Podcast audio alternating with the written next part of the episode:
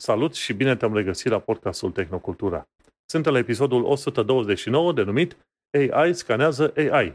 Gazele tale preferate, Vlad Bănică și Manuel Cheța te salută. Hello, Vlad! Salutare, bine v-am regăsit! Bine te-am regăsit și uite, subiectele noastre principale vor fi Google Passkeys, Apple CarPlay și, bineînțeles, OpenAI scanează deciziile. Nu uita, pe toate platformele unde asculti podcastul de față, să dai un like, un share și, bineînțeles, un review cât mai bun. Dacă, cer, dacă au ei maximul de 5 stele, nu uita să ne dai 6 stele. Mersi, fain. La partea de intro, în mod normal am fi spus ce am, fă, ce am făcut noi în, ultimele, în ultima săptămână, lucruri extraordinare, dar uh, mi-e rușine să recunosc că n-am făcut nimic extraordinar din punct de vedere al tehnologiei, ci doar am lenevit, m-am uitat la filme și eventual am ieșit la niște plimbări. Așa că secțiunea asta am să o dau skip și probabil și Vlad la fel. Așa că hai să intrăm în uh, subiectele noastre de zi cu zi, pentru că, în mod sigur, oamenii vor fi interesați să afle despre ce avem de discutat pe aici. Și încep eu. Dacă tot am început eu, știi că la așa, eu sunt cu albele acum. Bagă. Încep eu. Subiectul de la TechCrunch. Și este un subiect chiar foarte interesant pentru că avusesem discuții în urmă cu ani de zile cu niște colegi la muncă, chiar CTO-ul de atunci de la muncă, la vechiul loc de muncă, vrea să plece să deschidă un business de AI. Și o naivitatea mea i-am spus, AI-ul vrea să fie liber, lasă în pace, trebuie să fie un black box, trebuie să își vadă de treaba sa, tu ai grijă să dezvolte AI-ul respectiv. Bineînțeles, pe parcurs am mai citit vreo câteva cărți, am mai făcut și noi podcastul ăsta de AI, am mai citit și eu ceva, de, ceva articole pe direcția asta și atunci părerea mea este ceva mai nuanțată în momentul de față. Cred că orice în viața asta trebuie să fie nuanțat. E cam greu să fii cu alb și negru. Întotdeauna alb-negru, gata. Sigur e da, sigur e ba. Știi? Și acum, de la TechCrunch, avem un articol chiar foarte interesant pe linia asta cu nuanța. OpenAI are un tool de descoperire a originii deciziilor.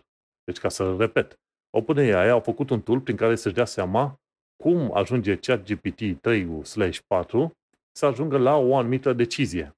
Și este un tool cu care probabil mai de mult în naivitatea mea n-aș fi fost de acord. Ei, lasă AI-ul să ia deciziile pe cum trebuie sau vrea să le ia. Problema cu o gândire în genul ăla este că tu ai nevoie să ai, dacă rezultatele nu sunt tocmai deterministe, adică să știi clar că A duce la B, măcar să știi cum ai ajuns de la A la B. Pentru că a, s-ar putea să dai la un moment dat de niște concluzii greșite, acțiuni greșite și atunci ai nevoie ca tu, ăsta, șirul deciziilor, să-l cunoști. De la A la B, de la B la C și așa mai departe. Și mi-aduc aminte de filmul uh, Westworld. Nu știu dacă ai urmărit serialul uh, Westworld. Acolo este da. o scenă la un moment dat. L-am văzut, dar a fost greu de urmărit pentru mine. Nu l-am terminat nici până acum. La un moment dat am înțeles, după aia iar n-am mai înțeles și cumva la un moment dat l-am abandonat. E mai greu de înțeles de ce, pentru că la un moment dat acțiunea se întâmplă în uh, etape. Prima oară e pe o perioadă de timp și după aia se duce înapoi cu vreo 30 de ani de zile și pe aia cumva revine în uh, perioada actuală, înțelegi? Și e un, unul, un personaj destul de negativ la mai în vârstă, pornește ca fiind personaj pozitiv, crede că, într-adevăr, acești AI, uh, ce, ce știu eu, roboți, sunt, uh, au chiar inteligență și vor să fie cu adevărat liberi și după aia își schimbă părerea și trece la ideea că doar sunt niște instrumente care merită folosite și distruse. Și interesant uh, de văzut dinamica aia. Dar ce îmi, mi-a atras atenția la un moment dat este că o tipă, la un moment dat, mi se pare că era uh, șefa hosteselor de pe acolo, a câștigat, să zicem, independență și era într-un laborator. Și zice, măi, e imposibil, eu sunt independentă, eu gândesc pentru mine, eu fac ce vreau eu, nimeni nu are cum să știe cum gândesc și cum, cum ajung eu la deciziile mele. Iar un tip aduce un, uh, o tabletă, pune firul undeva, cred că în spatele Androidului și zice, ok, tot ce zici tu acum îmi apare pe ecran și mi-arată clar cu probabilități, cu ce vrei tu, fiecare cuvânt, care, în funcție de cuvântul de dinainte, ce cuvânt vei vorbi pe acolo. Și era mirată. Nu se poate așa ceva. Și arăta pe text. Nu se poate așa ceva. Și pe tabletă. Ei, ceva de genul ăsta au început să construiască și cei de la Open, de la OpenAI. Pentru că, în mod normal, language model sau modelele astea sunt în principiu cam ca niște cutii negre. Introduci ceva informație și obții ceva pe acolo. Și există pe parcurs niște niveluri din asta de calculare a greutăților și în funcție de anumite greutăți, pe fiecare nivel în parte, ajungi la o anumită concluzie sau la un anumit rezultat pe partea cealaltă, știi? Uh, cum am avut noi episodul trecut, nu? Și este cam greu să știi de la fiecare nivel la altul, ok, cum să ajungi la, ce știu, răspunsul dat la un moment dat de chat GPT. Și atunci au zis, măi, hai să vedem cum descoperim noi cu adevărat dacă răspunsul da, dat este un răspuns corect. După cum bine știm, aceste modele cuprind și informații, să zicem, și informații de antrenare, dar efectiv și informații istorice în ele. Și noi am discutat și în episoadele trecute cum că, într-adevăr, un AI poate să halucineze cumva, poate să fie păcălit, poate să aibă niște iluzii, respectiv să-ți dea niște date greșite din interpretarea probabil greșită a inputurilor. Pentru că au văzut destul de des oamenii, ok, am introdus în prompt niște mesaje către ChatGPT și mi-a dat răspuns înapoi o chestie total aleatorie, care nu are nicio legătură cu nimica. Chiar că a avut acces la internet, de exemplu, să-mi spună ce știu, ce studii științifice s-au făcut de XY uh, persoană pe domeniul ăla. Și atunci, cei de la OpenAI, în momentul de față, dezvoltă un tool care să identifică care părți are, are modelului, ei numesc așa LLM, Large Language Models, ok?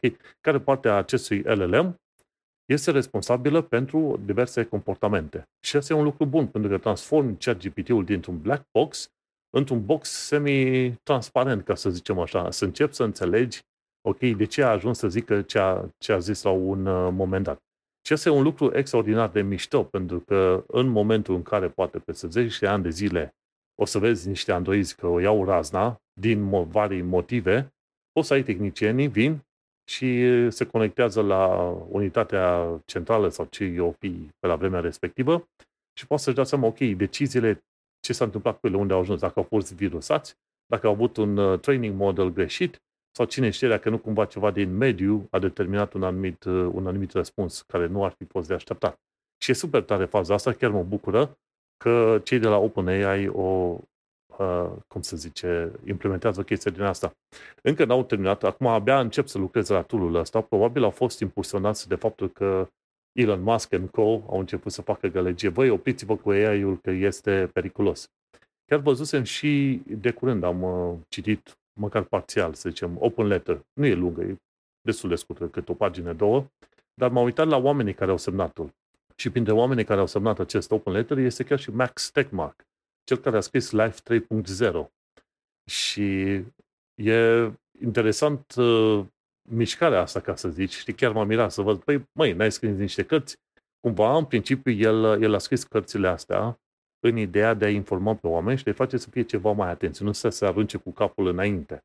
Dar uh, era de așteptat că în momentul în care anumite tooluri ajung să fie, ajung să fie adoptate de către masele largi, normal că și firmele și business va veni cu banii grei și să zică, ok, hai să construim tool mai mari, mai puternice, mai tari. De ce? Pentru că mai devreme sau mai târziu îi atragem pe oameni în, în sfera noastră, construim acel network effect și pe baza aia o să reușim să scoatem și niște bani sănătoși pe chestia asta, înțelegi? Și de-aia au sărit ăștia Elon Musk și restul. Băi, opriți-vă că cine știe ce faceți. Bine, adevărul este că mai e mult până departe, ca să zicem așa. Bun.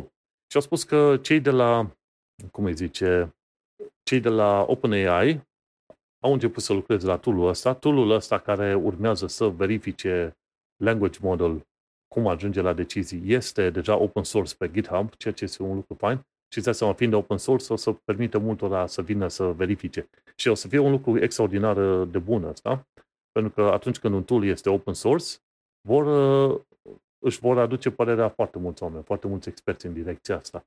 Și îți dai seama că foarte mulți vor fi bucurați, să, bucuroși, pardon, să vadă un asemenea tool în lucru, efectiv. Pentru că, și mai devreme sau mai târziu, sunt sigur că nu numai OpenAI, ci orice fel de AI posibil și imposibil va trebui să aibă un tool de diagnoză, nu? Pentru că la, mai devreme sau mai târziu o să și vedem, până la urmă, tehnicieni care vor face diagnoza deciziilor prin uh, AI. Ce vedeam noi în filme acum 5-10 ani de zile, deja se desfășoară în fața ochilor noștri. Și e un lucru super mișto. Băi, trăim în perioada aia, știi? Și că ultima rasă de oameni biologici. Bine, glumesc și eu, dar uh, puțin. și atunci, uh, care este treaba, cum îi zice, este un, uh, e un tip pe numele lui William Saunders, este Interpretability Team Manager, un team manager pe interpretabilitate. Vezi, asta e o echipă nouă, deci un stil de muncă nou. Acolo, interpretabilitate, gen, ok, hai să aflăm ce și de ce s-a întâmplat în șirul ăsta de decizii la OpenAI. Și atunci chiar el spunea că el vrea să știe, că vrea să fie sigur că putem avea încredere în acest language model și de-aia trebuie să ai o metodă prin care să înțelegi ce se întâmplă. Și care este treaba? Ei se vor folosi de, că, de GPT-2 ca să analizeze ce face GPT-3 și GPT-4. Atunci se vor uita acolo pe lanțul, să zicem, șirul de decizii. Ei, în principiu, ce zic acolo este că language model este construit din neuroni și fiecare neuron, la un moment dat, primește un input și are un output. Și atunci ei vor să identifice chiar la nivel de neuron fiecare acest neuron ce decizie a luat la un moment dat. Și atunci ce vrea să facă? Vrea să ruleze tot felul de secvențe din asta de, de text și atunci vor să vadă când anumiți neuronți se activează, pentru că așa lucrează chestia asta cu neuron links, ceva de genul ăsta. Și atunci toată chestia asta, ci că ei vor ca pentru fiecare neuron care se activează să își explice ce face și, bineînțeles, să primească un scor legat de, ce știu, explicat, legat de, să zicem, uh, valoarea explicației respective. Păi, efectiv, cam așa lucrează acest language model, pentru că, în principiu, în momentul în care un asemenea language model este pus în lucru, ai un input și atunci inputul respectiv trece prin tot felul de neuroni pe diverse niveluri. Și atunci ei ce creează cu tool ăsta? Creează o metodă prin care să vezi la fiecare nivel ce se întâmplă. Un fel de un fel de debugging tool, nu? Că developerii că mai ar zice, ok, asta e un, un fel de debugging tool. Da, păi asta vreau să zic și eu, practic, um, orice chestie, orice bucată de software, indiferent că vorbim de software tradițional sau de inteligență artificială, are nevoie de un tool din ăsta de debugging, da? Pentru că doar așa poți afla uh, ce s-a întâmplat în momentul în care a avut o eroare și e logic să aibă. Doar că ăsta fiind un tool mult mai complex, să zicem, um, trebuie găsite modalitățile potrivite. Probabil că un log din ăla clasic n-ar fi neapărat suficient. Și atunci e interesant faptul că pot folosi o metodă mai veche, gen ChatGPT-2, ca să afle de ce s-a întâmplat ce s-a întâmplat cu variantele actuale, să zicem. Sună interesant. Până și mașinile, adică toate mașinile moderne, uh, cu software modern, au tot felul de loguri. Eu am făcut analiză și încă fac analiză de asemenea loguri, prin care încerc să-mi dau seama de ce s-a întâmplat ce s-a întâmplat în mașină, de ce a dat o anume eroare și așa mai departe. Și atunci e clar că și la nivelul ăsta e nevoie, exact cum ai spus și tu, problema se pune, ok, cum reglementăm mai bine chestia asta? Păi parte din a reglementa înseamnă fix asta, să vezi, um, să ai acces la, sau să ai capacitatea de a înțelege ce se întâmplă în spatele mașinii când uh, apare o problemă. Na, e clar că trebuia făcut și pasul ăsta. Da, și chiar zic la un moment dat că ei au reușit să genereze explicații pentru cei 307.200 de neuroni din GPT-2. Și din acei neuroni a, au reușit să descopere că sunt foarte siguri pe explicațiile date de 1000 din acei neuroni. Este foarte interesant, articolul este ceva mai lung, dar uh, mă bucură că până la urmă se face pe direcția asta să fac cercetări și dacă au început cei de la ChatGPT, în mod sigur o să continue și alții și ar trebui să continue și alții. Deci, ceea ce ziceam eu mai de mult, că lasă AI-ul să fie liber, ce vrei tu pe acolo și să ai un black box, nu. Nu merge treaba aia. Trebuie să ai măcar un transparent box sau dacă nu chiar un debug box prin care să-ți dai seama cum s-a ajuns uh, la punctele respective. Păi altfel, ei Tesla, care ei vor să facă un AI pur vizual, ceea ce nu-i rău, dar vor să facă un AI pur vizual și pe aia, la un moment dat, nu știi de ce, în loc să meargă la stânga, s-a dus la dreapta, nu? Trebuie să ai o metodă de debug. Și de aia mă bucur pentru, pentru faptul că ăștia de la ChatGPT, într-adevăr, uh, de la OpenAI, într-adevăr, se mișcă pe direcția asta cu ChatGPT. Bun, foarte bine. Um, eu zic să trecem mai departe. Um, îmi pare rău, în primul rând, pentru vocea mea dacă sună diferit sau dacă o să mă mai întrerup. Simt așa că mă ia o răceală și n-am, uh, n-am cea mai bună voce de radio azi. Um, dar o să continui cu un subiect, dacă tot am vorbit de software și de mașini legat fix de chestia asta, uh, din Ars Technica, uh, oarecum E prima oară când citesc, să zic așa, în presă despre compania Cariad, de care eu am mai vorbit aici, cred, sau am mai menționat-o, poate nu neapărat cu numele. Cariad este cumva un fel de divizie de software al lui Volkswagen. Um, Volkswagen și-a dat seama acum câțiva ani, puțin, că tot know-how-ul în materie de software automotiv este împărțit între diferiții uh, furnizori de servicii inginerești către Volkswagen. Da? Deci compania în sine are lacune în domeniul ăsta. Și atunci au hotărât să creeze compania asta numită Cariad, uh, sub care au reunit diversi ingineri și uh, ingineri de software și de alte feluri, de la multe companii care au lucrat în trecut pentru ei, ca să aibă cumva un mai bun control sau să aducă sub umbrela grupului uh, Volkswagen um, know-how-ul ăsta în materie de software. Evident, eu lucrând în domeniul ăsta am avut la un moment dat și ofertă de lucru de la Cariat pe care am refuzat-o pentru că reputația lor aici în, în Germania, în cercurile astea uh, de, de automotive, da, nu e cea mai bună. Au o reputație ok că plătesc bine, de exemplu, dar toată lumea se plânge de modul de lucru și de procese și de timpii foarte lungi de decizie și așa mai departe. Și uite că chestia asta a ajuns până și în presă.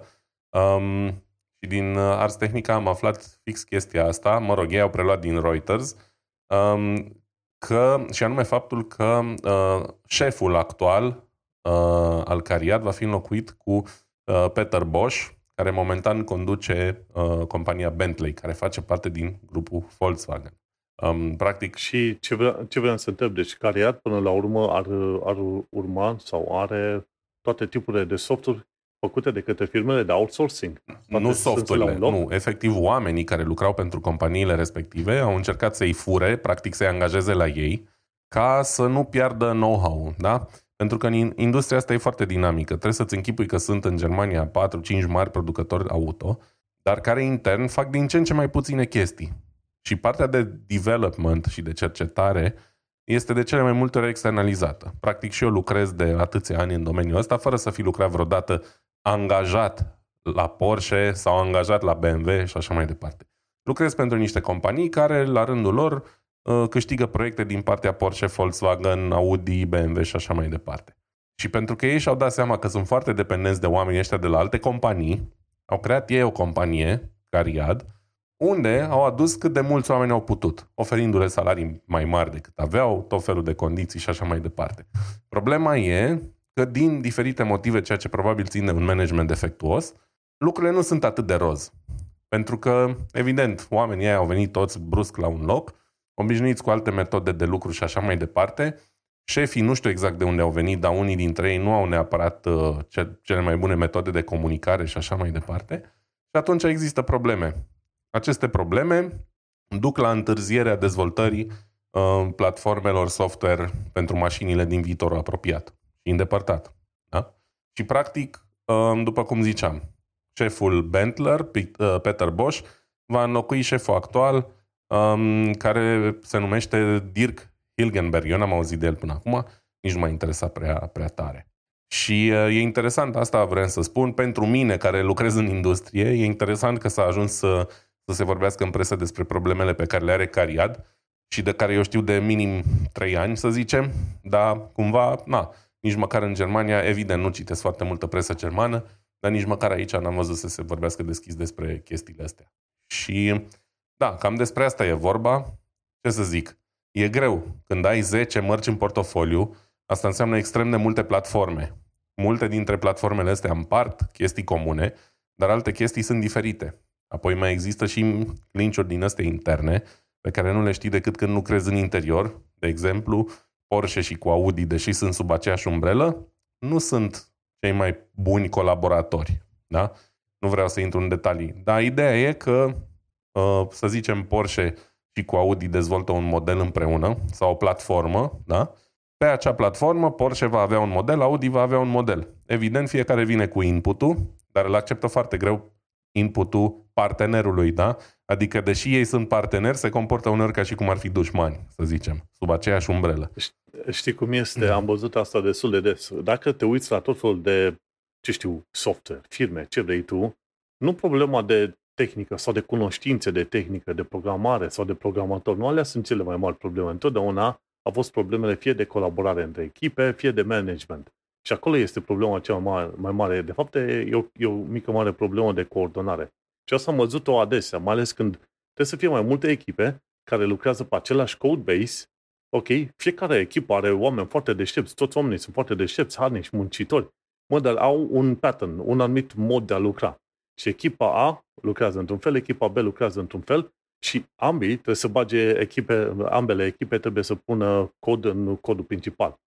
Și acum se ceartă, ok, apro- uh, approach-ul meu este mai bun decât al tău sau al meu este ăla altul și atunci se cam ceartă o chestie care, în mod normal, ar fi făcut, s-ar putea face într-o singură zi, durează probabil săptămâni întregi, pentru că echipele nu ajung de acord să se hotărească pe un pattern, pe o chestie comună pe care să lucreze și discutăm de oameni foarte inteligenți și se, treaba asta se întâmplă la mai toate firmele, în foarte, foarte multe locuri.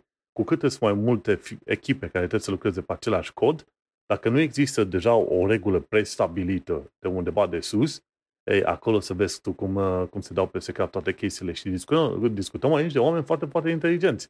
Dacă nu-i coordonare, nu-i management, știi cum e, se duce totul peste cap.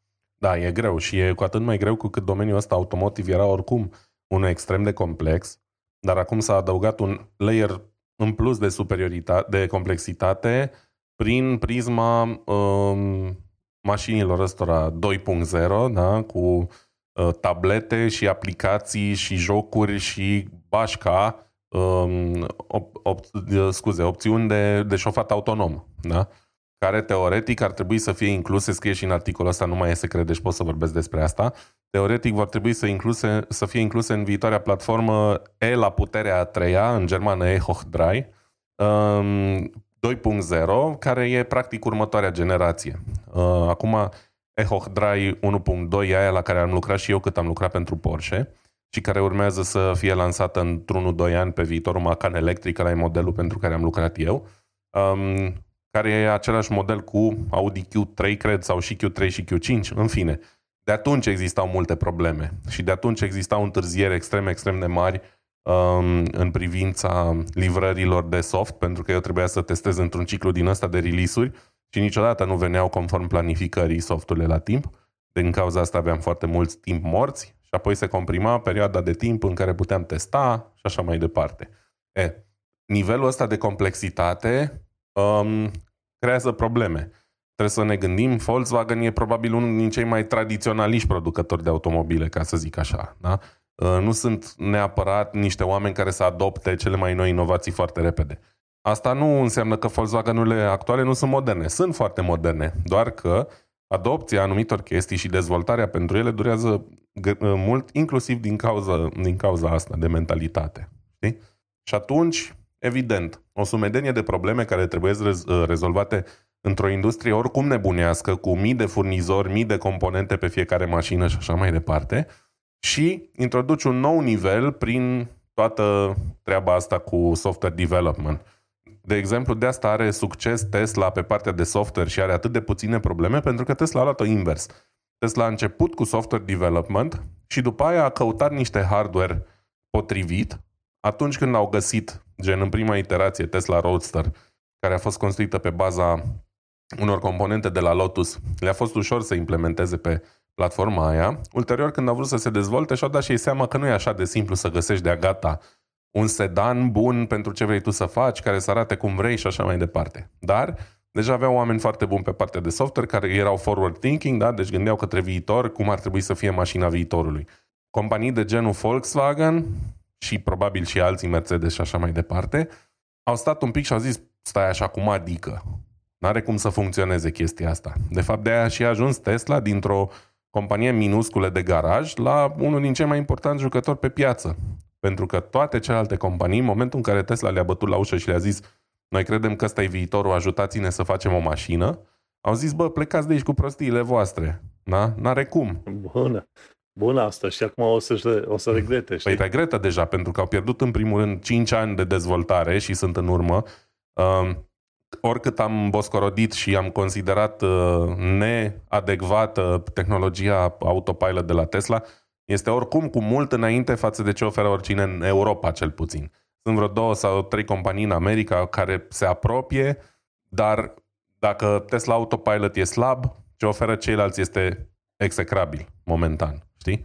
Și atunci evident că se oftică, pentru că ca să recupereze din de, decalajul ăla au trebuit să cheltuie extrem de mulți bani, inclusiv fondând companii cum e Cariad, da? Și să dea bani uneori și dublu unor oameni care își făceau treaba foarte bine înainte pe o sumă de bani la un furnizor de servicii în genul celor la care lucrez eu.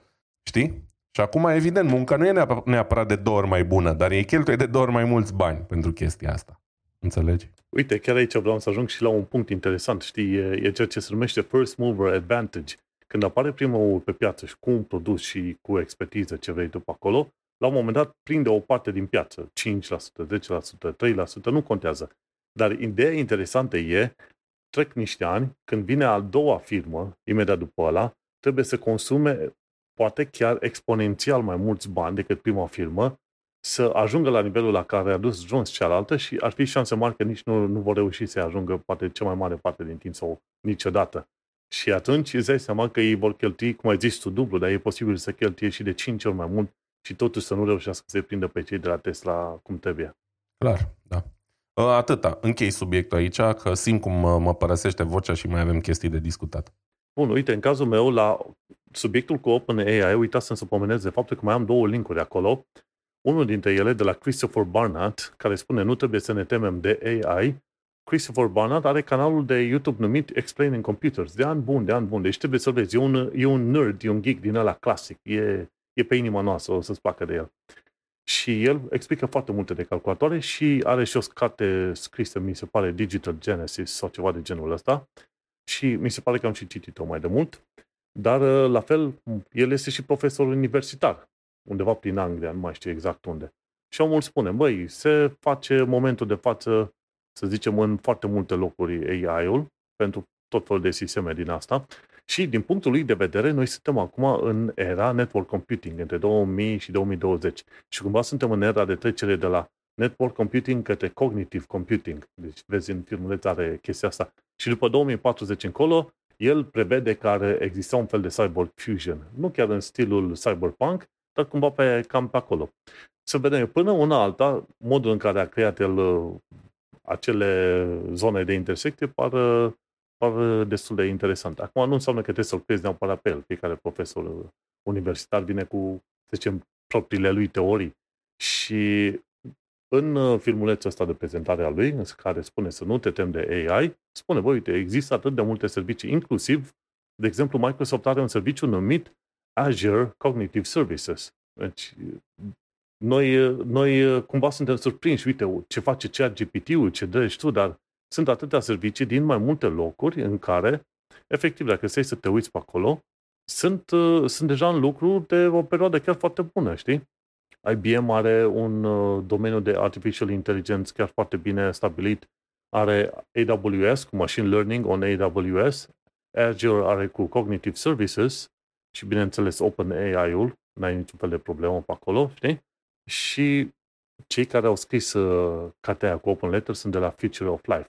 Chiar uh, mi se pare că Future of Life până la urmă a fost deschisă de către Max Tegmark. Undeva prin 2005 sau poate chiar, chiar mai devreme de atunci, știi? Chiar citisem în cartea, în cartea lui pe acolo. Și o chestie interesantă este că, până la urmă, e o progresie naturală, o progresie tehnică, la fel ca atunci când au apărut trenurile, nu? Au zis ăștia că vacile se vor speria și nu vor mai da lapte, pentru că trec trenurile prin zona lor. și uite-te că nu n-ai ajuns până în momentul de față, știi? Și acum el, el explică, de, de exemplu, de ce n-ar trebui să ne temem de AI, Christopher Mana, și spune vreo trei lucruri foarte interesante. Și spune, unul la mână, AI va deveni din ce în ce mai necesar ca un tool de optimizare dacă vrem să menținem uh, stilul și rata de dezvoltare a civilizației curente. Doi, AI nu are intenționalitate, zice în engleză no agency, nu are intenționalitate și nu va avea niciuna decât în momentul în care va avea, să zicem, inteligență proprie, conștiință, conștiință de sine. Și chiar și atunci, dacă noi decidem la un moment dat să-i dăm uh, drepturile juridice de care discutam noi în episoadele trecute, știi? Cum, cum discutam noi de AGI. Poți să ai un Artificial General Intelligence, dar uh, s-ar putea să nu fie sentient, adică să nu fie conștient de sine. Și totuși nu o să-ți faci încă probleme și un AGI ar trebui să fie, să zicem, infinit mai puternic decât, de o, decât orice fel de ASI, uh, să zicem Artificial Specialized Intelligence. Și o ultimă chestie care o zice el pe aici, AI-ul va fi o parte importantă în, importantă în evoluția noastră proprie. Și, o bine, omul este și un uh, mare fan uh, cyborg, tehnolog, ce vrei tu pe acolo, și probabil și din aia este puțin cam subiectiv în ceea ce zice el. Dar, în principiu, nu te teme chiar așa de mult. Vrei să zici ceva? Nu, um, sunt de, de acord până la un punct. Uh, exemplele lui, lui sunt foarte bune, dar oamenii, cum să zic eu, nu cred că temerea este în general de AI. Evident că sunt și domenii în care folosim ceva numit AI, cum am discutat și cu uh, prietenii noștri de la Bolt, numim deja prea ușor AI anumite chestii, gen machine learning și așa mai departe, care funcționează în domeniile lor foarte ok și care nu pot pune probleme. Lumea se teme mai mult de ce, de ce poate face AI în domeniile astea, cum să zic eu, sociale, da? Gen uh, text generativ, cum e ChatGPT, generare de imagini, imitare de voci și uh, tipare de vorbire și așa mai departe. Acolo le e oamenilor teamă de AI în momentul de față pentru că se pot face chestii, cum să zic eu, se pot realiza prea ușor niște chestii cu care poți face rău. Știi? Cred că despre asta e vorba când vorbim de a ne teme de AI. Nu ne temem că AI-ul care, uh, nu știu, uh, desfășoară proteine, o să ia razna și o să controleze un tank. Nu, ne temem de cum pot folosi oamenii capabilitățile AI-ului de genul ChatGPT pentru a face rău, practic. Deci, noi ne temem de oameni. Efectiv de oameni, dar um, asta nu înseamnă că instrumentele nu trebuie spuse sub control. Da? E aceeași discuție pe care am avut-o acum recent cu niște amici. Uh, sintagma uh, guns don't kill people, people kill people with guns. Da? Nu e chiar așa. Adică în momentul în care nu ai acces la arme, nu poți să omori ca om oameni cu alte, cu, folosind arme. La fel e și cu ChatGPT. Noi ne temem de oameni, dar asta nu înseamnă că uneltele nu trebuie controlate, da? Să ne asigurăm că nu se ajunge la niște da, situații e, dubioase. E perfect valabil, e bine că există, au loc discuțiile astea în ideea că, ok, hai să mergem să facem ceva util, dar fără să blocăm în mod real și în mod direct uh, toate Păi nu, cred astea. că a blocat nimeni nimic momentan. Cred că suntem doar într-un stadiu de discuție în care se urmărește să se creeze un set de reguli, da? Cât de departe poate să meargă chestia asta, cine la ce are acces, cum uh, se autocenzurează AI, să zicem, în momentul în care îi cer să facă ceva dubios, necurat și așa mai departe. Știi? Da, exact. Și un alt filmuleț în care se explică puțin el ce face AI în tot felul de situații este cel făcut de Sabine Hosenfelder, tipul de AI și cu explicații.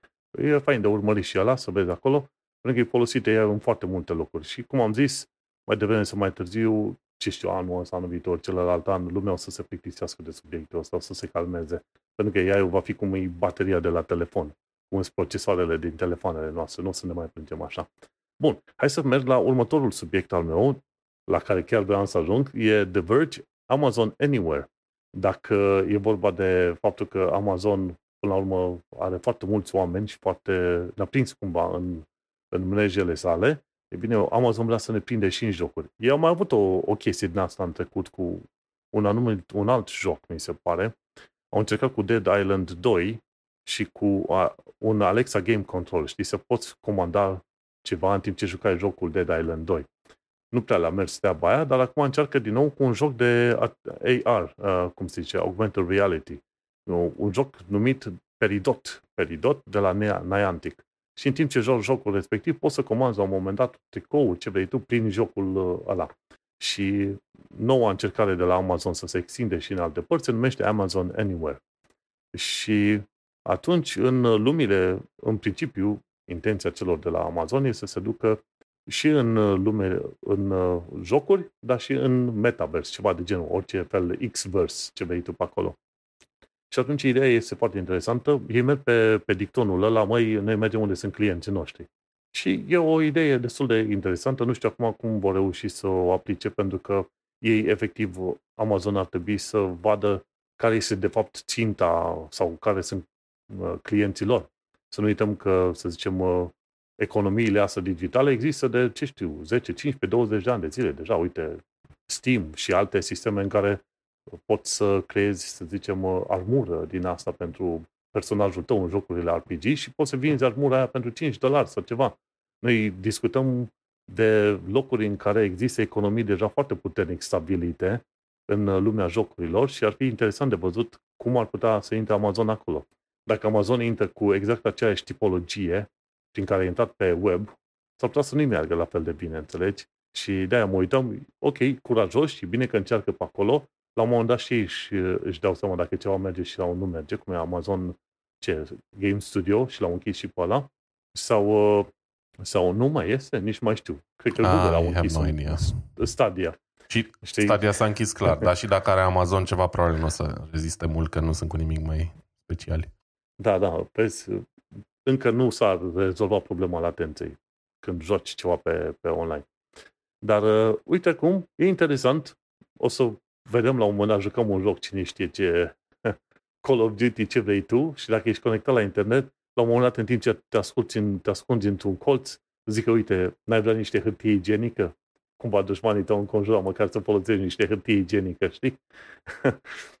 și atunci, uh, cine știe? A, aș aștepta să vedem cum e mai bine. În jocurile astea AR, cred că unul dintre motivele pentru care s-au dus în jocul Peridot e că e un joc mai micuț și probabil că nu încurcă pe prea, prea mulți oameni și să vadă cum e primirea. Dar aia ziceam și eu, din punctul meu de vedere, dacă vor avea același, aceeași aprobare ca pe web, s-ar putea să, să nu le meargă. Nu știu care e părerea ta. Părerea mea e că, nu știu, suntem prea consumeriști. Nu știu, n-am, efectiv n-am nicio părere. Eu n-aș cumpăra niciodată nimic prin intermediul unui joc. Consider că oricum cumpăr prea multe porcării și așa, uh, în condițiile în care eu nu cumpăr multe porcării. Dar dacă îmi doresc cu adevărat ceva, mi iau, basically, știi? Dar n-aș face-o niciodată prin intermediul unui joc. Sunt convins că există um, clienți suficienți. Important e să, să se reglementeze bine chestia asta, pentru că, de regulă, cine joacă jocuri sunt și oameni foarte vulnerabili la a face cumpărături nesăbuite. Da? A.k.a. copii. Și atunci, uh, atunci când se profită de vulnerabilitatea copiilor, chiar și în sensul unor cumpărături uh, nenecesare, să zicem, nu sunt foarte de acord cu chestia asta. Dar, per total, chiar nu pot să zic că îmi pasă foarte tare. Amazon are mult prea mulți bani ca să mă mai intereseze de un tip de genul ăsta. Uh, strica tehnologie nu e nemai văzut, e doar o altă implementare, cum ai zis și tu. Da, Steam, toate uh, jocurile astea MMO fac chestia asta de ani de zile, da? să-ți vândă niște chestii 100% inutile în joc doar ca să te lauzi că ai niște pixele laurii pe ecran. Um, asta poate fi semi-util dacă în jocul ăla, nu știu, îți dai seama că, uite, dacă aș avea chestia asta in real life, chiar ar fi de folos și pot să văd în jocul AR cam cum aș folosi o chestie aia in real life. Să zicem că la e, aia e partea pozitivă a unei chestii de genul ăsta. Cam atât. Per total, după cum am spus, I don't care. În cazul meu, eu chiar sunt interesat să văd uh, pe unde se duc și cam ce approach au, ce direcție se duc, pentru că e interesant modul în care evoluează ceva, da? Că până la urmă Amazon au fost cam, uh, nu, n-au fost primii, că eBay a fost înaintea lor, dar Amazon au uh, intrat cu putere prin anii 2001-2000 încolo, i-au existat de dinainte, desigur. Și au prins uh, atât de mult, la, au prins o priză așa de, au o priză așa de mare la oameni.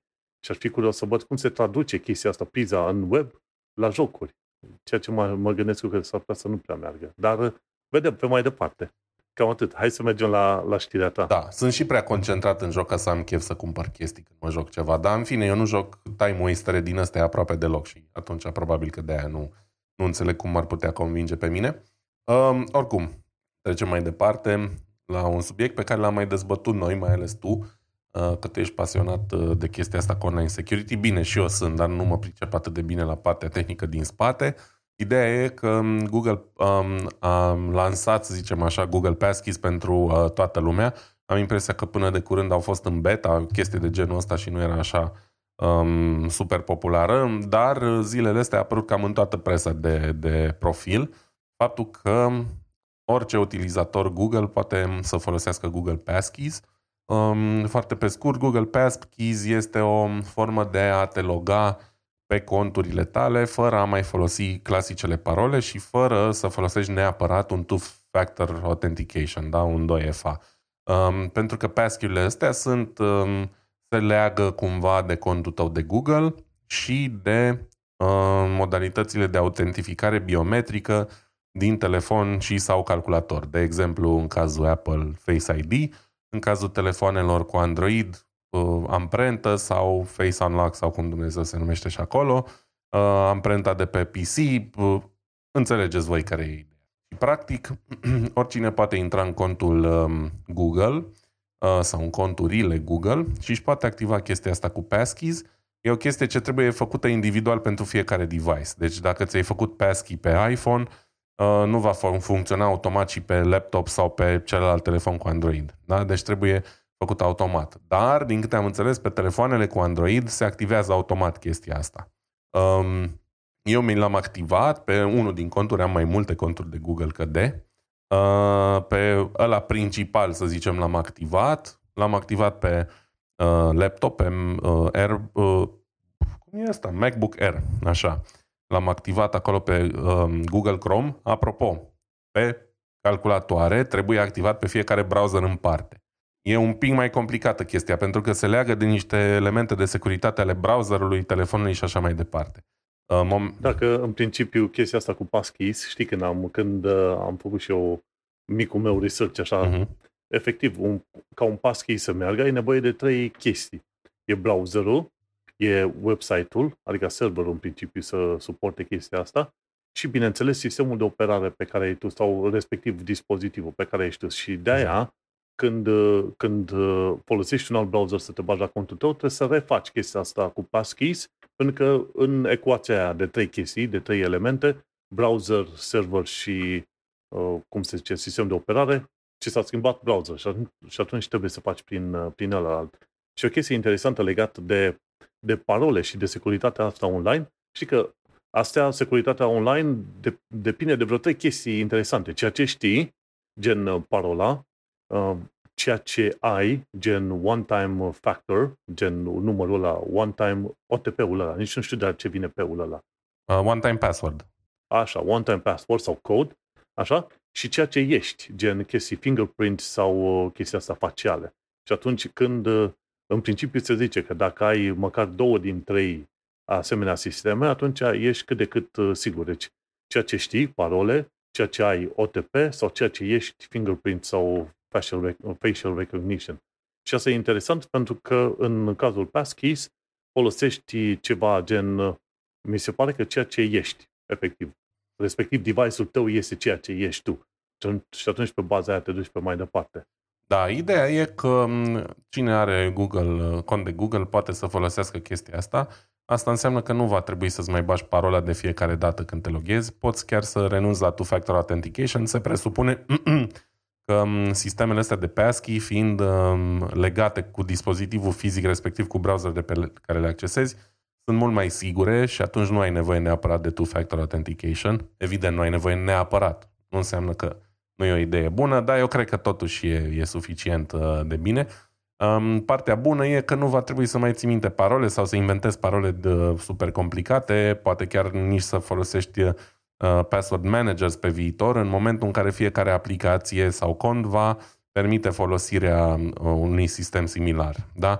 Pentru că automat vei avea doar amprenta sau fața sau ce mai ai tu pe device-ul tău setat ca biometric și... Da, nu neapărat biometric. Uite că Windows are Windows Hello da. și ai un PIN. Sau și PIN-ul, pinul exact. Acolo. Dar până la urmă și aia e biometrică, ai în creier PIN-ul ăla de whatever, patru cifre, în loc să ai uh, parole de 20. Da? Um, și e o chestie bună, utilă, care cel mai probabil va fi adoptată pe scară uh, foarte largă la um, cât mai curând. Pe, în articolul ăsta din The Verge și un mic tutorial pentru fiecare despre cum se activează, dacă vreți să aflați mai multe.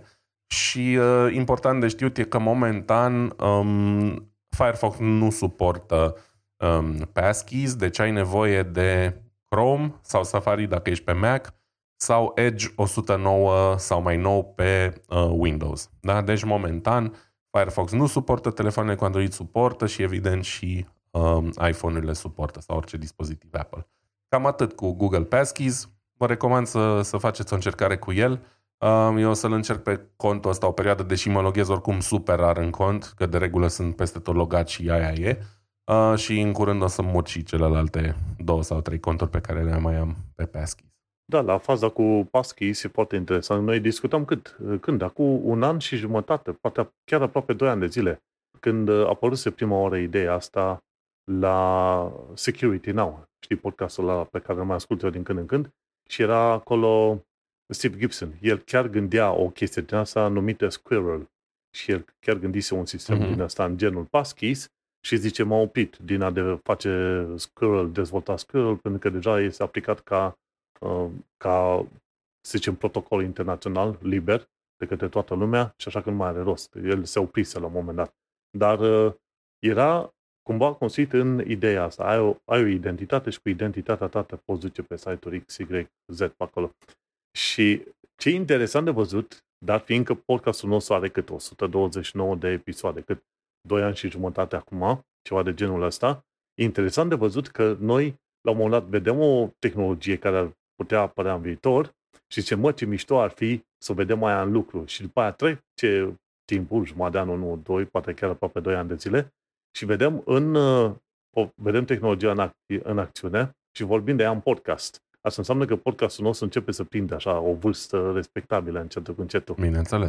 Bun, hai să, hai să continui cu următoarea mea știre de la Extreme Tech, Windows Silicon, așa am denumit eu linkul respectiv, și care este treaba, ci că Microsoft vrea să, de, să-și dezvolte propriul său Silicon chip pentru Windows 12. De ce? Pentru că a văzut că, să zicem, uh, Apple a avut așa de mult succes cu al său uh, Max chip, uh, sistemul on chip, ce vrei tu pe acolo. Și mă gândesc că ar părea interesantă ideea asta, dar știi cum e, nu întotdeauna imitând ceea ce fac alții, va duce la rezultatul sperat de tine. Plus că să nu uităm că până la urmă, Apple a cam fost întotdeauna integrat pe verticală, nu? A, a, s-a ocupat și de software, și de hardware, și de sales, marketing, ce vrei tu. Deci, până la urmă, Apple cumva a fost construit pe ideea asta de a controla toată verticala. Plus că Apple, Microsoft... scuze, atâta vreau să zic, plus că Apple deja are, uh, cât Dumnezeu, 15 ani în producție de uh, SoC-uri, da? Având în vedere că primul iPhone a fost lansat în 2007 și cred că și ăla avea un SoC proprietar. Deci, uh, na, Microsoft nu are atât de multă experiență în a produce propriile procesoare, să zicem. Chiar și Xbox-ul folosește ceva de la AMD, deci nu e in-house. Da, și de aia zic, m-aș gândi că Microsoft ar fi trebuit să investească mai bine, poate, în, cu adevărat, în recrearea cu, pe, pe bună dreptate a mai Windows-ului. Da? Că până la urmă Windows-ul a avut din când în când niște programe adăugate, i s-a schimbat UI-ul de acolo-acolo, de la an la an, de la perioadă la perioadă, dar în principiu a, a rămas cumva pe nucleul ăla din cât? 2003-2004, cam de pe acolo e nucleul, nu, nu au rescris totul, ca să zicem așa. Mm. Și atunci, întrebarea mea era, nu, băi, nu mai bine te ocupi de partea ta pe care ești tu tare, gen Win, uh, Windows-ul tău și probabil uh, pe cloud computing și enterprise stuff decât să te bagi pe hardware în momentul în care sunt atâția care sunt deja înainte ta pe hardware. Și da, m-a, m-a mirat. Și că a apărut de, de curând un job listing în uh, zona, în localitatea, cum îi zicem, și uitat cum îi zice pe acolo, în Redmond, pardon. În Redmond, în uh, SUA, acolo unde e sediul Microsoft. Și ziceau oamenii, ok, sunt interesați să angajeze oameni care să pricepe să lucreze pe chipuri armă. Și atunci, în principiu, ar vrea să facă ceva în genul, să zicem, Apple M1 chip și să îl optimizeze pentru Windows. Și atunci, cum se zice, că cele mai noi planuri vin de la Windows Latest. Și Windows Latest, uh, pardon, uh, website-ul numit Windows Latest a scris pe chestia, chestia asta și interesantă chestie, Microsoft angajează pe cineva care să fie specialist în System on a Chip pentru ARM. Ceea ce ar fi logic, deci nu creezi tu până la urmă chipul dacă tot vrei să-l faci, mergi pe o arhitectură care deja există și se poate folosi și pe, eventual se poate optimiza. Acum să, să nu uităm că, de exemplu, ei, deși au numit echipa Microsoft Silicon Team, să nu uităm că noi nu avem de, de a face doar cu sistemul de operare Windows, da? care vor să-l schimbe, care, pe care teoretic Microsoft ar vrea să-l schimbe și să-l optimizeze pentru un chip din asta. Noi discutăm și de multele programe care au fost scrise să funcționeze pe procesoare x86 de la AMD și Intel. Și atunci gândește-te ce ar însemna o schimbare de, din asta de arhitectură. Când uh, am uh, trecut și noi pe laptopurile astea noi de la M1 SoC de la Apple, anumite chestiuni n-am mai putut să le instalăm sau să le folosim pe cum vreau noi, pentru că a trebuit să așteptăm ca programele respective să fie rescrise pentru chipurile M1. Și a fost puțin cam problematic uh, când am reinstalat anumite fișiere de, să zicem, de proiect, a trebuit să avem grijă, bă, ve, uite-te, vezi ce versiune de laptop ai, să folosești versiunea potrivită de program. Înainte nu se face problema. Pune ceva, a, e, e, e, e, nu iOS, este macOS, bun, pui ce vrei tu. După aia a fost problema. și acum ăștia, nu știu, de ce, de ce ar insista Microsoft să facă treaba asta. Probabil să se gândesc că ar fi cât de cât util. Cine știe? Ideea este că dacă merge, se merge într-adevăr pe varianta cu ARM, asta înseamnă că cumva și procesoarele Intel și procesoarele AMD vor avea de suferit pe viitor, în, în ideea că nu vor mai avea așa de multe vânzări, nu? Doar dacă procesorul pe... Microsoft va fi unul foarte, foarte bun. Poate. Te poți aștepta să fie și el cât de cât bunicel dacă reușesc să atragă suficient de bun talent, dar nu e de azi pe mâine. Păi nu e. Deci, deși, zice, deși zice că în articolul ăsta zice pentru Windows 12, păi Windows 12 teoretic te aștepta să apară când? La anul sau în celălalt an, 2025. Nu știu când ar avea timp ăsta Microsoft să creeze un SoC și să creeze un Windows care să funcționeze pe acele SoC și mai apoi să toți partenerii care au scris programe pentru Windows să le scrie ei la rândul lor pe acolo, în cât 2 ani de zile. mă cam îndoiesc. E greu de crezut. E greu de crezut. Um, după cum am spus, sunt de părere că Apple are mult mai multă experiență decât Microsoft pe partea de creat hardware, cel puțin când vorbim de procesoare. Da? În general, dacă e să ne uităm în urmă, hardware-ul creat de Microsoft, de regulă, a sfârșit prin eșec, um, a nu se lua în considerare Xbox, pentru că Xbox nu e hardware Microsoft, da? E hardware AMD cam de la prima versiune. Doar caroseria e Microsoft și sistemul de operare. Și într-adevăr, sunt de părere că ar trebui să se concentreze să facă Windows-ul cât mai bun, cât mai, cum să zic eu, iOS-ul sau macOS-ul, în cazul ăsta, uh, sistemul de operare pentru PC-uri, e atât de bun cât se poate. Are și el niște mici lacunițe, dar ca um, stabilitate, ca consum minim de resurse și așa mai departe, e an lumină peste Microsoft, care culmea face chestia asta de foarte mulți ani. Înțeleg că e mai greu să integrezi în, uh, în așa de strâns hardware al altora cu software-ul tău decât uh, e să o faci hardware propriu cu software propriu, dar pe de altă parte și Apple până mai acum 3 ani când a lansat M1 a trebuit să lucreze tot cu hardware-ul uh, Intel, da? că cu AMD s-au certat de mult, dar sau invers, nu cu Nvidia erau certați. Ideea e că au folosit procesoare Intel și tot erau mult peste um, Microsoft la capitolul optimizare, consum de resurse etc. Microsoft se pare că se concentrează de câțiva ani încoace doar pe un să-ți mai bage niște reclame în Windows. Cam asta e focusul lor principal. Am auzit acum de curând că se vorbește de a băga reclame inclusiv în control panel sau în meniu de settings în următoarea versiune de, de Windows.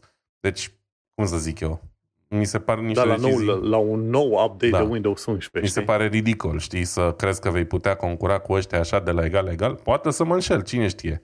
Dar uh, tind să cred că nu. Bun, uh, e o chestie interesantă de știut, este faptul că, oricum, Microsoft are contracte de vreo câțiva ani, bun, cred că de vreo 5 ani, de, dacă nu mai mult, cu TSMC. Să-i facă un AI chip numit Athena, de 5 nanometri. Și atunci, cumva, există ceva cunoștință sau, să zicem, ceva contacte în industrie pe linia păi asta. contacte, clar. Și atunci te-ai putea gândi. Te-ai putea gândi că asta le dă ceva încredere că ar putea face ceva în, cât, în, în următorii câțiva ani de zile. Da, da. Dar să nu uităm că astea sunt mai mult un fel de, hai să zicem, rumors, un fel de zvonuri, așa. Da, înțeleg. Întrebarea e cine a făcut efectiv procesorul ăla? L-au făcut inginerii Microsoft și TSMC îl produce? Sau l-au conceput inginerii TSMC sau, mă rog, alții? Pentru că, de exemplu, și Apple produce cu Samsung și TSMC chipurile. Ei sunt producătorul. Dar proprietatea intelectuală e a lui Apple. Da? Deci inginerii Apple au dezvoltat arhitectura, bla bla. Știi? În fine. Știi cum este? Nu e de mirare că până la urmă Microsoft cumva a făcut integrarea asta cu Linux, să poți rula tot felul de chestii. Linux Subsystem, de exemplu. Și mi se pare că mi se pare că și de curând mi se, am citit o știre în care poți să-ți conectezi iOS-ul la Microsoft și atunci integrările astea cred că sunt un fel de test bench, cum ar veni, o, un banc de test, să vadă, ok, cum ar merge Windows-ul, efectiv, când ar trebui să interacționeze cu alte sisteme, alte sisteme de operare, pardon, și poate chiar alte tipuri de device-uri. Și atunci, probabil că în momentul de față doar ei testează terenul și în, când, când au ocazia potrivită, atunci o să zic că, băi, chiar ne ducem hotărâți pe chestia asta. Ce îmi place la chestia cu Microsoft, deși nu sunt cu totul și cu totul de acord, îmi place că ei testează, încearcă ceva. Nu sunt tocmai uh, uh, fericit pe ideea că se duc neapărat să facă hardware, mă gândesc că fiecare firmă ar trebui să meargă pe propriile sale, să zicem, uh, uh, aturi, dar uh, cine știe. Mă bucură că măcar încearcă. Doamne ajută! Mult succes! Uh, bun, hai să trecem atunci la um, ultimul meu subiect pe ziua de azi, care e legat tot de mașini um, și tot de software auto. Um, cred că am vorbit la un moment dat despre faptul că cei de la General Motors um, vorbeau că au de gând ca în următoarea generație de produse General Motors, da, în software-ul mașinilor, să renunțe la uh, Apple CarPlay complet, um, nu în favoarea Android Auto în modul în care îți conectezi telefonul la Android Auto, ci în modul în care consola de infotainment a mașinii va include o versiune de Android Auto creată special pentru mașina respectivă. Deci, practic, nu vei mai avea posibilitatea să conectezi niciun fel de telefon la mașină, ci Android Auto va fi integrat în mașină. Și bineînțeles că asta a stârnit, uh, a fost foarte polarizantă chestia asta, a stârnit multe comentarii și pe bună dreptate. Și acum a fost întrebat um, într-un interviu în Wall Street uh, Journal că um, directorul companiei Ford, CEO-ul Jim Farley, um, ce are de gând Ford să facă în această direcție. Da? Are de gând să urmeze aceeași mentalitate sau nu? Și răspunsul acestei a fost da. da? Auzi, înainte să, să zici tu, eu, eu am o curiozitate așa. E Apple CarPlay, e Android Auto. Dar din ce înțeleg eu, astea sunt sisteme de operare mai mult pe partea de multimedia, nu neapărat să aibă acces la sistemele de bază ale mașini, gen frână, nu, nu, nu. steering și alte chestii, nu? Deci, cum funcționează momentan? Android Auto și Apple CarPlay sunt practic doar niște funcții de screen mirroring ale integrate în infotainmentul mașinii pentru telefonul tău. Da? Deci eu când conectez telefonul meu cu Apple CarPlay la mașină, practic văd pe mașină anumite aplicații care sunt uh, compatibile cu CarPlay. De exemplu, nu pot să folosesc YouTube cu Apple CarPlay pentru că, evident, nu e safe, da? Dar pot să mă uit în Waze, în Google Maps, în aplicații de podcast, în Apple Music, în YouTube Music și așa mai departe, da? Alea sunt aplicații compatibile. Dar, de exemplu, și uite, pentru cine n-a încercat asta, recomand să încerce, în momentul în care fac un screenshot pe telefon, când mașina e conectată la Apple CarPlay, pe lângă ecranul telefonului care e capturat, e capturat și ecranul de Apple CarPlay, că e practic considerat un al doilea display. Așa funcționează. Da? Deci e mirroring pentru un al doilea display al mașinii și probabil că similar funcționează și Android Auto. Ideea e că tu ai acces pe ecranul mai mare al mașinii al unor funcții din telefon, în general navigație și chestii audio. Cam astea sunt uh, cele mai importante lucruri. Poți controla infotainmentul doar la tine din telefon, adică doar muzica de la tine din telefon. Nu poți controla ce se întâmplă pe radio mașinii, de exemplu. Nu poți să controlezi, nu știu, setările de pilot automat ale mașinii și așa mai departe. Da? Deci ai doar telefonul conectat cu un extra ecran. Ce vrea General Motors să facă prin integrarea asta de care vorbeam, tu nu vei mai avea posibilitatea să-ți conectezi telefonul la mașină, adică doar prin Bluetooth, da? Nu ca uh, un al doilea ecran, să zic așa, extern. În schimb, mașina va avea Android Auto integrat, ceea ce înseamnă că vei putea descărca direct pe mașină uh, Google Maps, YouTube Music, Waze și mai știu eu ce alte aplicații Android. Da? Deci vei beneficia în continuare de aceleași aplicații pe platforma Android, fără să-ți conectezi telefonul. Vei putea să-ți conectezi telefonul clasic ca și până acum Bluetooth și să dai play la muzică sau să preiei un apel. Da? Dar, evident, asta introduce niște probleme. Și exact despre asta a, fost, a vorbit uh, Jim Farley când a fost întrebat, CEO-ul Ford. Um, el a zis că nu vrea să meargă în această direcție și va păstra în continuare în mașină Apple CarPlay și Android Auto, dintr-un motiv foarte simplu și care are sens. Faptul că tu când te sui în mașină, tu nu-ți mai dorești să trebuiască să mai configurezi încă un sistem de operare. Nici măcar dacă ești deja în ecosistemul um, Android, cu atât mai puțin când ești în ecosistemul Apple. Da? Tu vrei să te sui în mașină, ți-ai conectat telefonul unde deja ai muzica, podcasturile, hărțile, um, punctele de interes salvate, poate, înțelegi, toate lucrurile le ai deja în telefon, îl conectezi la mașină, ai internet și curent și nu-ți mai trebuie altceva.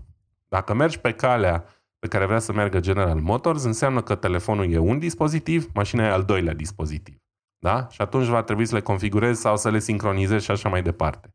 Și sincronizarea asta, deși e din ce în ce mai bună, nu e întotdeauna perfectă. Și după cum am zis, oamenii care sunt foarte adânc uh, implicați în ecosistemul Apple nu o să facă chestia asta cu plăcere și pe bună dreptate. Da?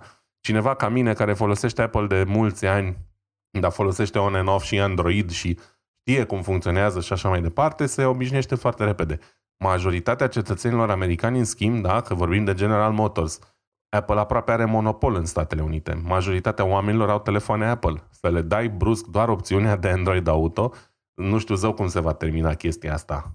Pentru că oamenii vor trebui să învețe de la zero sistemul ăla de, operare, de operare, va trebui să-și bage conturi, date personale în mașină și așa mai departe, date care probabil vor fi împărtășite și cu uh, producătorul mașinii și care până acum rămâneau doar în telefon, chiar dacă erai conectat la mașină, fiindcă după cum am spus, era doar un al doilea display, înțelegi? Naște o serie nouă de, de probleme chestia asta. Teoretic ai zice, a, lasă, e bine că e integrat direct în mașină, nu știu ce. Nu e bine. Um, mai e o chestie. Producătorii de mașini, în general, oferă foarte puțin timp um, actualizări software pentru produsele lor. Da? Indiferent că vorbim de mașini de acut de pe piață, cu softuri, să zicem, mai tradiționale sau că vorbim de mașini noi. Maxim 3 ani, cred că nu oferă nimeni mai mult de 3 ani. Um, Google, în schimb, oferă update-uri de securitate minim 5. Da? Apple la fel, oferă update-uri 5 ani sau pe modelele noi și mai mult, pentru că sunt tot mai performante. Și atunci oamenii le țin 6-7 ani, ei oferă suport și actualizări. Și o să, în, o să ajungem în situația în care o mașină după 3 ani nu mai primește actualizări, se face nu știu ce update la Waze sau la Google Maps care îl face aproape incompatibil sau îl face să meargă foarte prost pe mașina ta și ce te faci? Că nu o să poți să, nu o să ai acces la Apple CarPlay sau la Android Auto în varianta actuală. Știi? Și practic, mașina ta modernă în 3 ani va fi complet depășită de situație, să zicem. Există riscul ăsta. Poate nu se va întâmpla, dar există riscul ăsta. Da? Dacă e să ne luăm după istorie și după cum se întâmplă în general în, în industria auto și cât de puțin suport e post-vânzare pe partea de soft, e posibil. Știi? Cam despre asta e vorba. Deci um, să zicem că pe noi ne afectează mai puțin. În Europa, General Motors nu e aproape deloc popular. Ford e mai popular, dar doar cu câteva modele. Um, dar ca idee, se pare că nu toată lumea e în trenul ăsta. Data trecută uh, credeam că mai mulți producători uh, or să meargă pe calea asta și o să zică, bă, de acum încolo mașinile au propriul lor sistem de operare Android, unde ai Google Maps, nu știu ce, și asta e o chestie generală. Ne uite că se pare că oamenii nu se înțeleg la chestia asta și e mai bine așa, pentru că nici eu nu sunt de acord. Um, sunt de acord că e mult mai ok să-ți poți integra telefonul cu mașina la un nivel mai bun sau mai puțin bun, um, decât să fii obligat să folosești toate sistemele mașinii. Uite, și Tesla, de exemplu, am impresia că Tesla nici acum nu are nici Android Auto, nici Apple CarPlay. Dar lumea face compromisul ăsta la Tesla pentru că obții alte chestii, să zicem, pe care nu le obții de la ceilalți. Știi?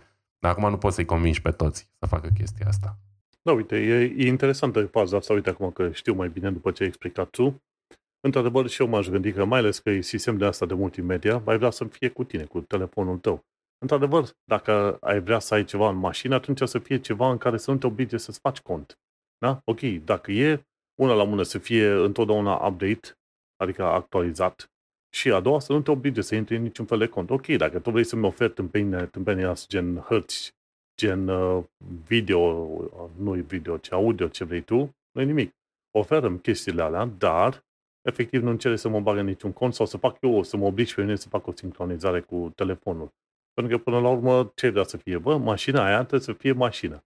Nu am nevoie ca mașina aia să devină calculator și telefon. La fel cum telefonul meu nu pot să le iau să mă sui pe el și să merg cu el prin, prin oraș, nu? Pentru că mă, telefonul meu nu are roți, nu am treabă de... Într-un fel, e bine ca fiecare firmă sau obiect să, să-și mențină colțul său de competențe, ca să zicem așa. Și de într-un fel, m-aș gândi, dacă tu vor să ofere ceva, să fie ceva, să zicem, cât de cât universal, să nu-ți ceară să te loghezi și să fie actualizat. Dar cum ai zis și tu. E greu. Știm că nu-l vor actualiza. E greu și gândește-te dacă vrei să folosești Google Maps și tu acasă cauți locația X unde trebuie să te duci, după aia te sui în mașină, nu vrei să o trebuiască să mai cauți iar. Vei vrea să ai contul sincronizat da, cu telefonul ca să găsești în istoric ce ai căutat deja mai devreme, să zicem, ca un exemplu. Și exemple sunt multe și fi sigur că nu o să poți nici măcar să folosești nimic fără să-ți faci un cont cu mașina, fără să nu știu ce. Și eu am Apple CarPlay pe mașină, uh, îl folosesc mult, dar mi-am cumpărat și un suport de mașină pentru că pe modelul meu 2019 foarte des crapă uh, consola asta de infotainment, mai ales când e Apple CarPlay conectat, când mi-e lumea mai dragă. Și s-a întâmplat să ratez o ieșire de pe autostradă, să nu știu ce, să nu fac dreapta când trebuia pentru că m-am uitat cu coada ochiului o fracțiune de secundă la GPS, am văzut că mi-arată înainte și după ce am mai mers încă 5 minute, mi-am dat seama că era blocată imaginea, de exemplu. Și eu ar fi trebuit să ies de pe autostradă mult mai devreme.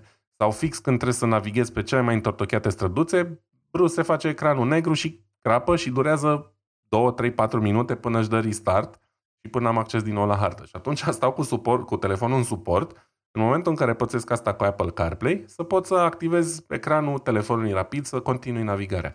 Dar nu am contul de Google băgat în mașină, nu am niciun cont cu SEAT uh, deschis ca să folosesc sistemele mașinii sau mai știu eu ce. Pe când știm bine că acum la orice rahat cumperi mai nou, dacă e integrat, dacă e internet 2.0 sau device whatever 2.0, trebuie să-ți faci cont, mă nene, că nu mai poți folosești mai nimic fără cont în ziua de azi. În fine diferite metode Mersi. de a rezolva problema asta. Eu sunt de partea Ford. Uh, consider că fiecare trebuie să-și poată folosi telefonul în mașină, fără să trebuiască să mai configureze alte setări, aiurea și așa mai departe. Bun, bună idee. Hai să mergem la știri pe scurt. Am eu vreo două, trei știri pe scurt, pentru că sunt acum înspre final. De la video tutorial aflăm cum să facem instalare fără stick USB. În mod normal, oamenii și instalează Windows-urile în momentul de față cu stick-ul USB pui stick-ul uh, în calculator, folosești, am și uitat ce program se folosește, dar sunt atâtea programe din asta, inclusiv program de la Microsoft, ok, care îți face stick-ul butabil și cu Windows pe el. În cazul uh, filmului de față, poți să ai un, uh, să zicem, un ISO, un fișier ISO cu Windows-ul pe el și cu un, mi se pare, Demon Tools. Și atunci montezi acel disc, îți apare un, un nou drive în Windows Explorer și atunci, prin acel drive, poți să rulezi, să zicem, uh, programul de instalare Windows-ului, ceea ce e ok. O altă chestie pe care o poți face este să copiezi totul din acel drive pe o nouă partiție din calculator și să faci partiția respectivă butabilă și pe când restartezi calculatorul, va porni partiția de instalare de Windows. E interesant uh, chestia asta pentru oamenii care fac, să zicem, suporte tehnic în perioada asta. O altă știre, din asta pe scurtă, de la Extreme Tech, am aflat că Windows deschide linkul Outlook în Edge, indiferent de setările tale. Bine, asta ar fi mai mult pentru varianta de Enterprise. Deci dacă ai contul în asta de uh, Enterprise, nu știu cum se zice, 365, Office 365 și ce vrei tu, sunt tot fel de... Când primești e-mailul în uh, Outlook, în mod normal te-ai aștepta să fie deschis în browserul uh, default. În viitor va fi o schimbare făcută în modul în care funcționează Windows să se deschide în Edge indiferent de browserul tău default. Și asta îți dai seama că te-ar putea da peste cap pentru că tu ești logat în uh, contul tău de firmă prin Chrome, de exemplu, și când îți deschide Edge, nu ești acolo. Și asta e o chestie clar anticompetitivă și s-ar putea să, să supere niște oameni pe undeva. Bun de știut. Și o ultimă știre de la mine, de la Tom's Hardware, ci că poți să rulezi Windows 11 din memoria RAM a plăcii video. Un tip a făcut treaba, chiar, treaba asta, o versiune de Tiny 11, o versiune de Windows 11 foarte, foarte mică de vreo câte 200 de megabits, megabytes, pardon, numită Tiny 11, și atunci au reușit, a reușit să o monteze pe, pe, în memoria RAM a plăcii video și să o ruleze de acolo. Sunt anumite programe folosite pentru chestia asta. Dar uh, uite-te, ce pot face unii oameni care sunt uh, hackerii din ziua noastră poți să rulezi sistemul de operare din anumite locuri. Poți să rulezi sistemul de operare și din memoria RAM a calculatorului, tot așa se anumite, anumite programele specializate. Dar e interesant. Mie îmi place să văd și să tot aud de oameni care fac chestiile astea de hacking. Hai să vedem, am calculatorul ăsta, păi, ce pot face cu el? Să mă prostesc în el, să mă joc cu el și să scriu programe și să vedem ce se întâmplă, ce descoperim. Știi că noi, uh, când am descoperit calculatorul, cât 90 încolo, ce ziceam, măi, ce chestii faine inventăm sau descoperim și cumva, pe măsură ce crești în vârstă, nu, nu-ți, nu-ți mai este la fel de ușor să te gândești că, băi, se inventează întotdeauna ceva nou. Dar uite, întotdeauna se inventează nou, ceva nou și să faci ceva fain. Și cam atâta cu știrile mele scurte. Parcă tu aveai ceva la tine, o știre scurtă. Da, mă, nu e neapărat o știre, cât uh, e vorba de um, o viitoare lansare de film și am pus linkul către trailer. Filmul se numește Oppenheimer și uh, este fix despre chestia asta, despre uh, Robo. Am impresia că îl cheamă Oppenheimer, uh, unul din uh, cei care au participat la crearea bombei nucleare, fiindcă nu e singurul, dar e unul din oamenii, uh, să zicem, creditați cu inventarea bombei nucleare. Um, și um, un trailer uh, care m-a, mi-a stănit interesul pentru film, oricum subiectul e unul mișto, The Manhattan Project, chestii de genul ăsta, uh, un film care va fi lansat undeva în, iulia, în luna iulie, cu Cillian Murphy în rol principal, sau Killian, sau cum îl cheamă pe băiatul ăla care a jucat în Peaky Blinders, uh, cu Matt Damon, un cast uh, mișto și un subiect fain, evident despre o ramură tehnologică ultra importantă pentru existența noastră din ziua de azi. Dacă e să stăm de vorbă de la centrale nucleare, la amenințările constante ale lunea Putin și așa mai departe. Deci, uh, fiți pe fază, în luna iulie se lansează filmul Oppenheimer. Cam atât. Foarte bine, mulțumim, fain. Uite-ne că am ajuns la final de episod. Mulțumim, fain că ne-ai ascultat. Ceva shameless plugs, dacă ai, Vlad? Fără shameless plugs momentan, vă invit pe Discogs, pe scuze, pe YouTube să ascultați ce discuri am încărcat până acum. Momentan iau o pauză de la pune discuri noi, căci sunt în proces de a mă muta și nu mai am loc și timp pentru chestia asta până după ce mă mut. Foarte bine, în cazul meu mă găsește lumea pe manuelcheța.com unde am podcastul Un Român în Londra. Noi ne mai auzim pe data viitoare. Succes! Numai bine, ceau!